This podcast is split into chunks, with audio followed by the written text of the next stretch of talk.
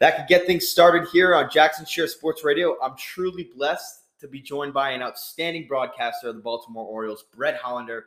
Brett is an outstanding broadcaster with the Orioles, and Brett, you were on you know radio stations in college at Towson University uh, with WBAL Radio uh, for listeners, giving them play-by-play.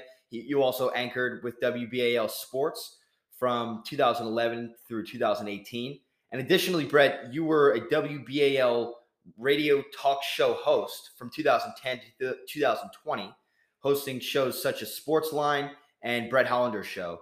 Um, and then Brett, you then broadcasted for the Loyola University of Maryland men's lacrosse team on the Patriot League network, and now you're ended up with the Baltimore Orioles on MASN pregame and postgame shows, um, along with play-by-play on the radio Orioles radio network. So for those of you that don't know, MASN stands for the Mid Atlantic Sports uh, Network and is where you can find the Orioles and the Washington Nationals. So, Brett, I want to open the floor up to you. Welcome to Jackson Share Sports Radio. Thanks for joining me today. Thanks for having me, Jackson. Yeah, it's uh, it's been a great ride. I've, I've been very fortunate in my career, and and it's been um, really fun to do what I love and do it in my hometown. Of course, man. Thanks for joining me again. Um, so, getting right into things. Um, enough of me, Brett. I want to talk about you. You have a very impressive background. Take me through the journey that you've had to get to the Baltimore Orioles. All the jobs that you've had. I know I mentioned a lot of them, but I mean, you've been through a lot to get to where you are today. Yeah, uh, maybe some good fortune in there as well. And you know, everyone asks me, and a lot of young people who want to get into this industry always want to know, like, what's the proper step? Should I go this route or this route? And the reality is, there isn't a perfect linear pathway to wherever you want to go. Um, I was fortunate. I knew very young what I wanted to do for a living, and I knew I wanted uh, to talk for a living. I very specifically, at a very young age, wanted to do play-by-play, and I wanted to call Orioles games. So um, I'm, I'm living that out. My, my path. I went to Dickinson College in Carlisle, Pennsylvania, and a lot of you know, friends and colleagues in the, industry, in the industry will go to Syracuse or a school with a great communications background or journalism or something like that. Dickinson didn't have that, but what it had was opportunity. And in my four years there, I got to call a lot of games, pretty much as many as I wanted to across a variety of sports. So you got a lot of experience in that route. Also, um, that combined with an internship I had at WBAL when I was 15 into 16, which you know allowed me to see a part of the industry, make a lot of uh, good relationships, stay in touch with those relationships. And I always say this: it's really sad to me that those kinds of things, those internships done with handshakes, are very rare nowadays. They always have to be credit, and for a lot of reasons, media companies, teams, they really want to know at all times who's in and out of the building. It was much more casual back in those days. I mean, I was in an Orioles locker room uh, getting post game sound for an internship when I was like 18 years old. Oh my that god! Never happened. So I had these incredible experiences very young. Um, I also tried the internship. I think I made a very wise choice going to Dickinson. But when I was in high school, I started our essentially our sports broadcasting program. This is early 2000s. Now everyone has one. Many of these schools have added video to it. We put games on the internet, and in those days, High schools just weren't doing that. Colleges weren't really doing that at that point. We were really ahead of it. I had an incredibly bright classmate who deserved almost all the credit, Scott Kidder. He did not like sports, did not care about it, but he knew that world incredibly well, and he was able to figure it out. We begged the school to give us permission to do this. It took off. Uh, many articles were written about it. It certainly helped get me to college, and it's certainly one of those achievements that you carry with you the rest of your life because you could say that we were the first. We did this.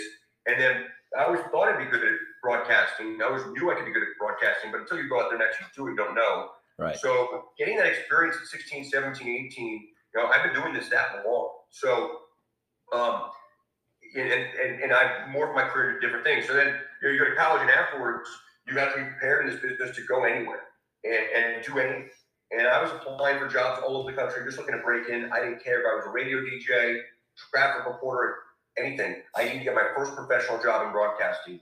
And my first professional job in broadcasting, I'm very lucky, was in downtown Baltimore for a company that doesn't really exist anymore. It's morphed into a few things. It was called Metro Networks back then, and basically a lot of local traffic and weather news you hear on the radio and television came from Metro Networks, and they did it for me. all the big and small radio stations for the most part, with few exceptions, in the Baltimore metropolitan, even DC area, and they're all over the country. So my first job in radio, professionally speaking, so I'd interned several times and done other projects and things, was doing beach traffic, uh, coming home, which is a big thing in, in the summertime in the state of Maryland, getting back and forth to the beach. Uh, now I'm not sure if these things would even happen now with Waze and, and all, Yeah. all those apps, but my first job in radio was doing beach traffic on a Sunday afternoon for a lot of small stations in the state of Maryland, and that was it.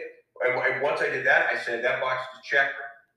And out of that, it was kind of a it's been a race since. I mean, I, I went from there to doing sports updates at CBS Radio, uh, which was 1300 AM and eventually 105.7 The Fan. And they launched the sports station on 105.7. When I was there, I was the first voice giving the first update on 105.7. Uh, when they switched it over, I got my first professional contract there. I did updates. I had a weekend show. I filled in during the week, and it was really a fun and exciting time because you really had to figure out if you were meant to do this, and you had to figure out if if this is uh, what you're capable of because it was sink or swim at that point. You're doing updates. You're on your own, and and I, I feel like we took off, and I was very fortunate after that. I got a call from BAL where I interned, where I met so many great relationships, and a special place at 3000 Hooper Avenue, and and and actually your uncle Greg uh, hosted a show, and has this illustrious list of great hosts um, on the show Sportsline, which is you know at the time the, like the longest running sports talk show in America, or one of them certainly. Uh, hard to calculate exactly, and, and they all offered me that job, and uh, just I've been very fortunate. That's incredible. A great story. I mean, I guess it goes to show you don't have to go to Syracuse or those main colleges to be successful in this world. I mean, you went to Dickinson College. You know, obviously great school, but under the radar. You know, a lot of people don't really would want to go there. They probably want to go to Syracuse, but I mean, your story, you've been through a lot, and you're like you said, doing traffic stuff on like you know weekends and broadcasting in those types of ways. There's obviously different ways to get into broadcasting, and you're very you have a unique way. So I really applaud that. Yeah, I mean, there, there's no perfect I Right. mean, I have colleagues who, most of my colleagues in baseball grinded out many tough minor league seasons. I never had to do that. Um, Right. and not that that's better or worse. They had a totally different experience. And I applied for jobs in the minor leagues. Um, you know, it's really hard to get seen out of that world because everyone there, I mean, 90% of the broadcasters down there are really good, good. And it's really hard to get out of there, and, you know, do major Division One sports or major. I mean, there aren't that many jobs. There just aren't. Right. Um, so it's I, I never did that, but I did a lot of other things. You mentioned I called a lot of lacrosse. I called you know Division One basketball. Um, I got a, I got to you know putting together a three hour radio show every day in, in, a, in a local market. Um, that's intense, and that gets Wow. you ready for everything. Hmm. And I always feel like I was wired a certain way, perfect for the talk show world, and I love my time doing it. And I'm really proud of the shows we did at WBAL for 10 years. Um, and then obviously what we did to cover the Orioles and Ravens and, other local sports and things in town. Uh, I'm very proud of that. But um, you know, to me, if you can do a talk show, you can do anything broadcast. I love that. I, I really do, and it shows also your your journey, how much the world has changed over the time of you know getting an internship. I was in an internship. I mean, you can't even get into the locker rooms. I was going for like a tour around Oriole Park. Can't even get into the locker rooms. You got in as an 18 year old. It yeah. it just shows the, Again, the change. Everything. I was lucky about the internships. It really makes me sad um, that those really don't exist anymore. Now, the other thing that makes me sad, and I really worry about the future of, my, of an industry I care a lot about, local radio and television. There are in sportscasting more jobs than ever. I, I think we're in a place now where there are less good jobs than ever, and Right. that concerns me. And then forever, there's been kind of small market radio and TV, and there's still small market television, but small market radio is going away.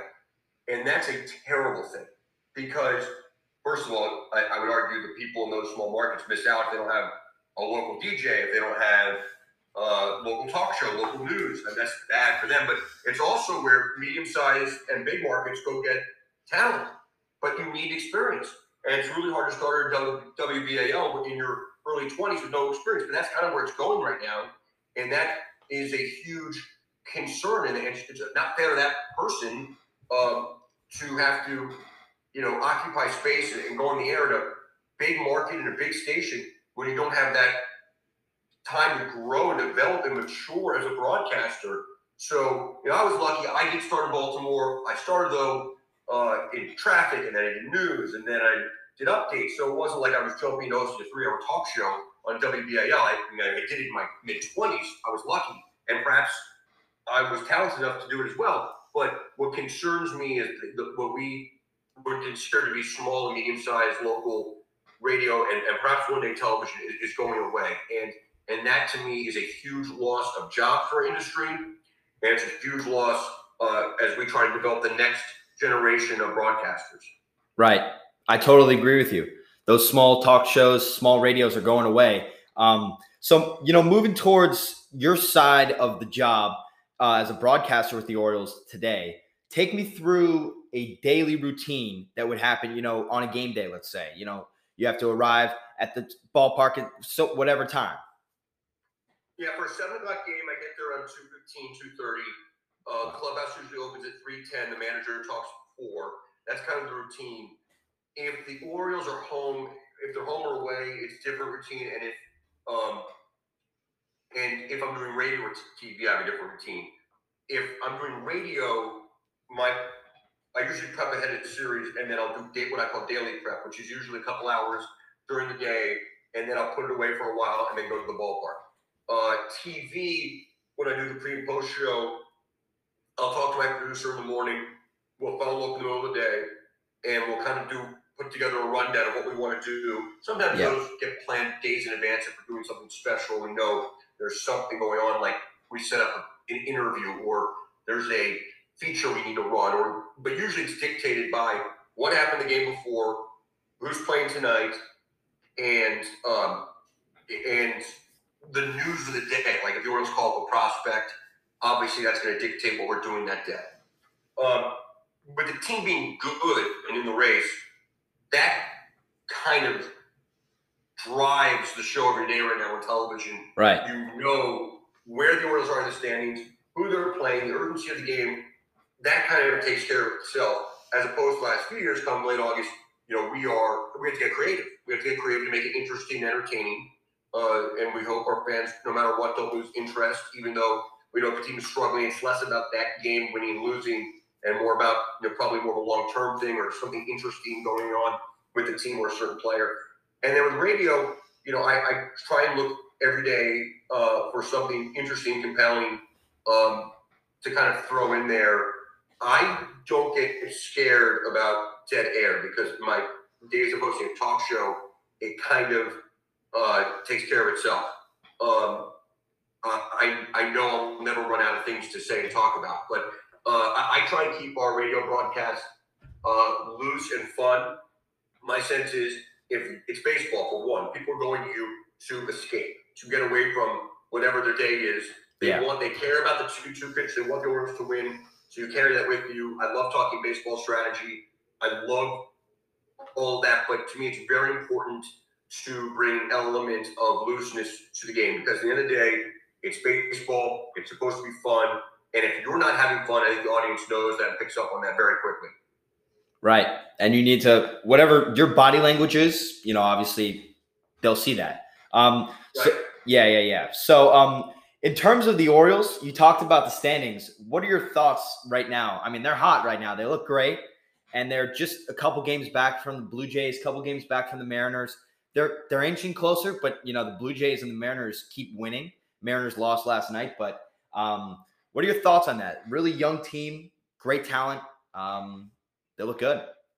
Yeah, it's been really a fun season, and I think to me, in my history, I, I know fans, some fans, there always a portion of fans who see any given season as championship or bust. I don't really see sports that way. Obviously, I'd like to see in my lifetime, the Orioles win a World Series, and uh, you know that's something where you want eventually to consummate that and, and have a fourth championship. It's been a while, uh, but it's not all about that.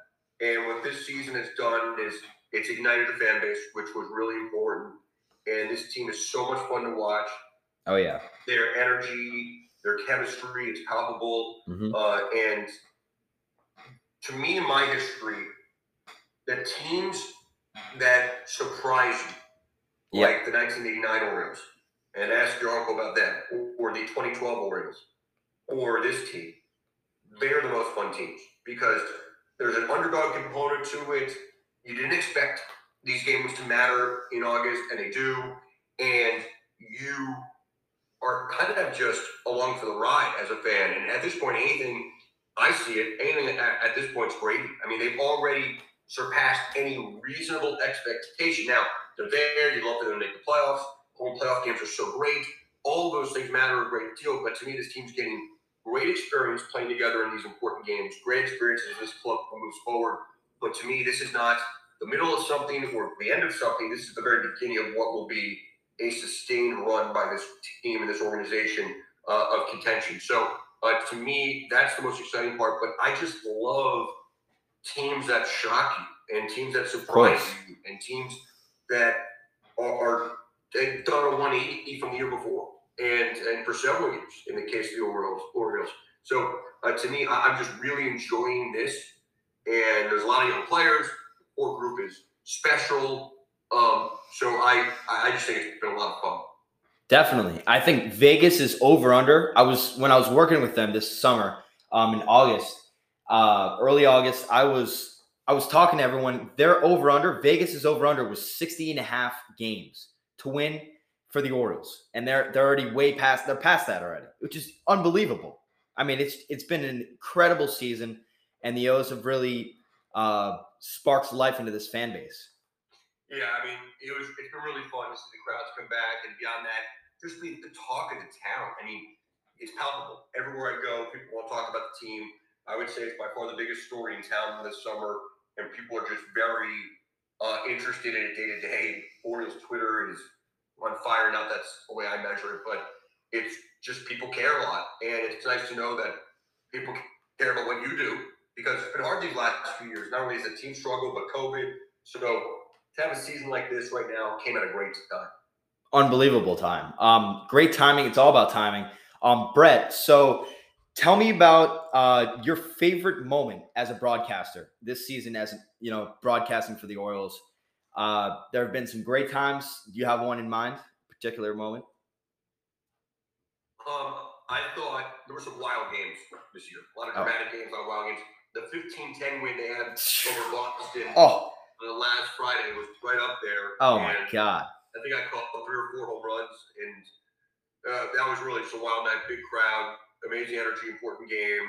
That to me felt like it was a really special night. There were so many games. I think I looked around our broadcast booth and said, "They're going to win this game. There's nothing they can't do." Um, and there have been so many times like that. You know, they had that 10 game winning streak, and I could call back to back walk offs. Jorge Mateo was hit by a pitch on the 4th of July. That was a walk off, I call it. And then the next day, I think Cedric Mullins hit a base hit to left field, and that was a walk off. And, you know, those are obviously the ones you remember and take with you. And, Oh yeah, and, and you know, that, that was really the start of a really special stretch.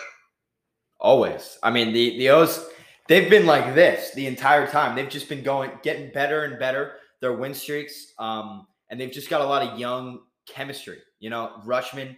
Every single time the pitcher, uh, whoever's pitching, finishes the inning, Rutschman goes up to him at the at the on the mound and you know congratulates him. Great inning. You know, let's work on this. So lots of team chemistry. Um, so what was the best Orioles game that you called, like in your entire entirety of calling games? I, honestly, I think the 15 10 one was right up there. Home game, big crowd. Yeah. Um, the back and forth nature of it, the Orioles had uh, 11 extra base hits, five home runs. That's Oh. right up there. Um, I mentioned the two walk offs earlier in the year. One of them, the Mullins one, was just a crazy game, much like the 15 10 game. And then you know, riding that 10 game winning streak in there, I was doing pre post, and the Orioles beat the Angels, and they got to their closer, uh, Raisel Iglesias, and Mancini hit a walk off. And I we came back on TV to tease the postgame show, and I took my script and I just ripped it up because the whole show, the Orioles were down two runs in the ninth. I there were two outs and two strikes, ended up winning the game, and they were down to the last strike for like four straight hitters. And it, it just that that was a part of this uh, incredible run and drama that this, this team's already started to believe this was really possible this year. I mean, they just come alive. I don't, I don't even know. They could they could be zero hits, zero runs in the first seven innings and eighth, ninth innings. You know, they just come alive somehow, some way. This team gets it done, no matter what Yeah, this year. It's, it's really been something. It really has been. So I know Palmer's also a broadcaster. Have you ever had an experience or an encounter with him broadcasting as well? Or Oh yeah, I mean, he and I work together. Um, I interview him. Well, interview him. Comes on our pre and post game show every game, and he works on television. So we, we talk a lot. Um, you know, it's special because uh, no one knows more about the game than Jim, and, and no one knows more about Orioles history than Jim. So uh, to me, know, obviously he's very special with uh, you know his Hall of Fame status, and you know also uh, the best pitcher in the history of the franchise. But uh, you know, great guy and, and someone who's you know really been now for many decades an accomplished broadcaster. Right. That's 100%. That's said perfectly. For those of you that don't know, you know, as Brett was saying, Jim is a six time All Star. He was an outstanding pitcher with an ERA for two, 2.6 for his entire career. And he also recorded 2,200, around two, 2,200 strikeouts in his career and was inducted to the Hall of Fame. Um, so just an incredible pitcher. And like you said, you know, an incredible guy to be broadcasting with. Um, so in terms of location, where do you broadcast? You know, I know I've seen the media rooms. I've gone down to eat, you know, eat when I was working with the Orioles down the media, uh, media only elevators to the third floor. Where exactly? That's where you're at, or are you in a different spot? Yeah, we're on the third floor. So if you go to the third floor, uh, that's upper press level. Lower press is um, we have a studio built there for the pre and post game show for MASN, and then the rest of it's the press box, which involves you know other credential media writers, um, radio, etc. Uh, for um, the broadcast portion of it, you have home, visiting television, home television. Then there's an, usually an empty booth that can be occupied by national broadcast if it came to that. And then um, Radio One, which is where Orioles Radio has always been. And then there's Radio Two, uh, which is uh, not usually occupied. And then uh, Radio Three is visiting radio. And uh, that, that's kind of the layout. So we're in Radio One. I like to call it historic Radio One. I mean, some incredible voices and titans of industry have uh, have have locked down Radio One at Camden Yards for a long time. So it's a thrill to be broadcasting there. I'm sure. And like you said, thrilled to be broadcasting. I actually, when researching you before this interview, I saw an article that the MLB released in 2021. Um, and it talked about the dream that you had as a little kid and you vividly remembering, you know, walking through Oriole Park. Um, what exactly was your childhood dream? Could you describe that for me uh, and the listeners at home? Yeah, so I um love baseball. Kind of fell in love with Baltimore baseball. My parents took me to Memorial Stadium, and we were big fans. But I would say 1991, 92, it really the light bulb really came on for me. The start of Camden Yards, I think, really had a lot to do with that. And I love playing the game. I think my parents and I, I give them credit for everything, but um, they're pretty honest saying that I probably wouldn't be the starting second baseman for the Orioles one day. So I think the next best thing would be getting paid to watch the games. And I've always, you know, felt I had an instinct for broadcasting. So I would literally take my parents like a little dictaphone, or then I got tape recorder eventually, and I would turn down the TV staff, and I would call the games. I would Oh my gosh. in different sports in my parents' bedroom with the TV, with the sound down, and I would go through it and listen back, to see how I could get better. And I started doing that at like eight years old. Wow. Eight years old. That's incredible. I mean, I was going to camp at that time. That's that's incredible. So you just turn the volume down, call the games, revise your work and you you'd have like a tape recorder, right? Or something like that. I tape recorder, a dictaphone, um, and I, yeah, I remember doing a variety of sports and um, listening back to it. Somewhere these tapes exist. God help us if they ever get out. But um, it, it, uh, yeah, that was when I started broadcast to myself. Wow. basically. And I, you know, I listened a lot too. Like, Right. I, I, I grew up listening to Jon Miller and Fred Manfra and Joe Angel and Chuck Thompson and Jim Hunter. And I, I listened to broadcasters around the country. And I should also throw in Johnny Holliday, who has been the uh, longtime voice of Maryland Terrapins. And, you know, I thought we were, from a broadcaster standpoint, uh, for, you know, going back to how everyone want to go back in sportscasting, we've been very fortunate in this town.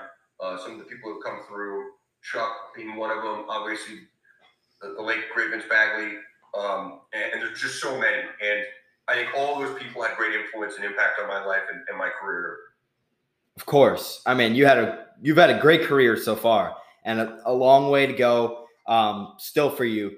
Um, last question here, Brett. Um, so, what message would you want to send to kids that were like your age, eight years old, you know, younger kids that are looking to fulfill the dream, the, the dream that you had, um, and the dream that you basically accomplished? You know, you know what I'm trying to say. The, you accomplished your dream. You became a broadcaster. What do you say to kids that want to eventually do that and become what you are? Uh, I think, you know, go for it. The first thing.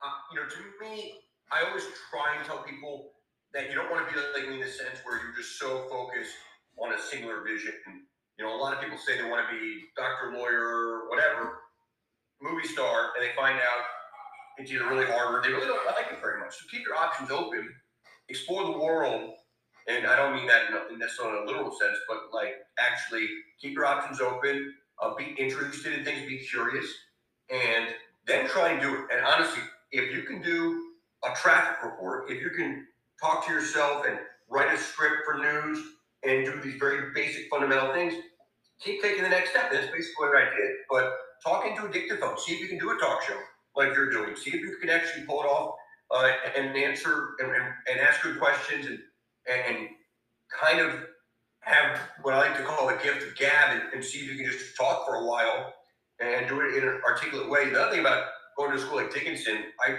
I had to write, I was a political science major, and I took a lot of political science history classes.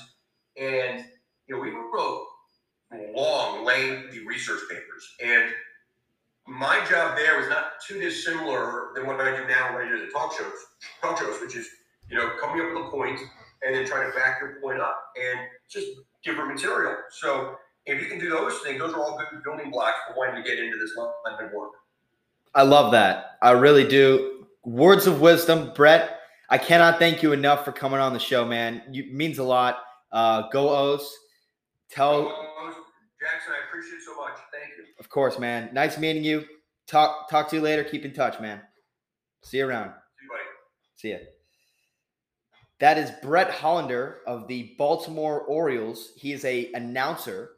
He has announced with Jim Palmer, as I said, who's a Hall of Famer. He's done a lot of great things for the city of Baltimore for his sake. And like he said, as a broadcaster, you got to start somewhere. And I mean, I'm doing what I'm doing right here. I could be a broadcaster when I'm older. It's it's been a dream of mine. You know, I could I, I could possibly do that. Um, so we'll see where it takes me. We'll see where the show's taking me. So far, I've, I've loved the ride. You know, we're getting close to 2,100 listens all time, um, and that's global too. That's a lot of people around the globe. Um, so thank you so much for you all for listening to this show, this podcast, making it special. Um, and Brett Hollander uh, was an outstanding guest. I, I, don't know what to say right now. He's out, outstanding guest, had a lot to say. Um, yeah. Thank you guys for listening, and I'll see you guys in the next podcast. Peace out.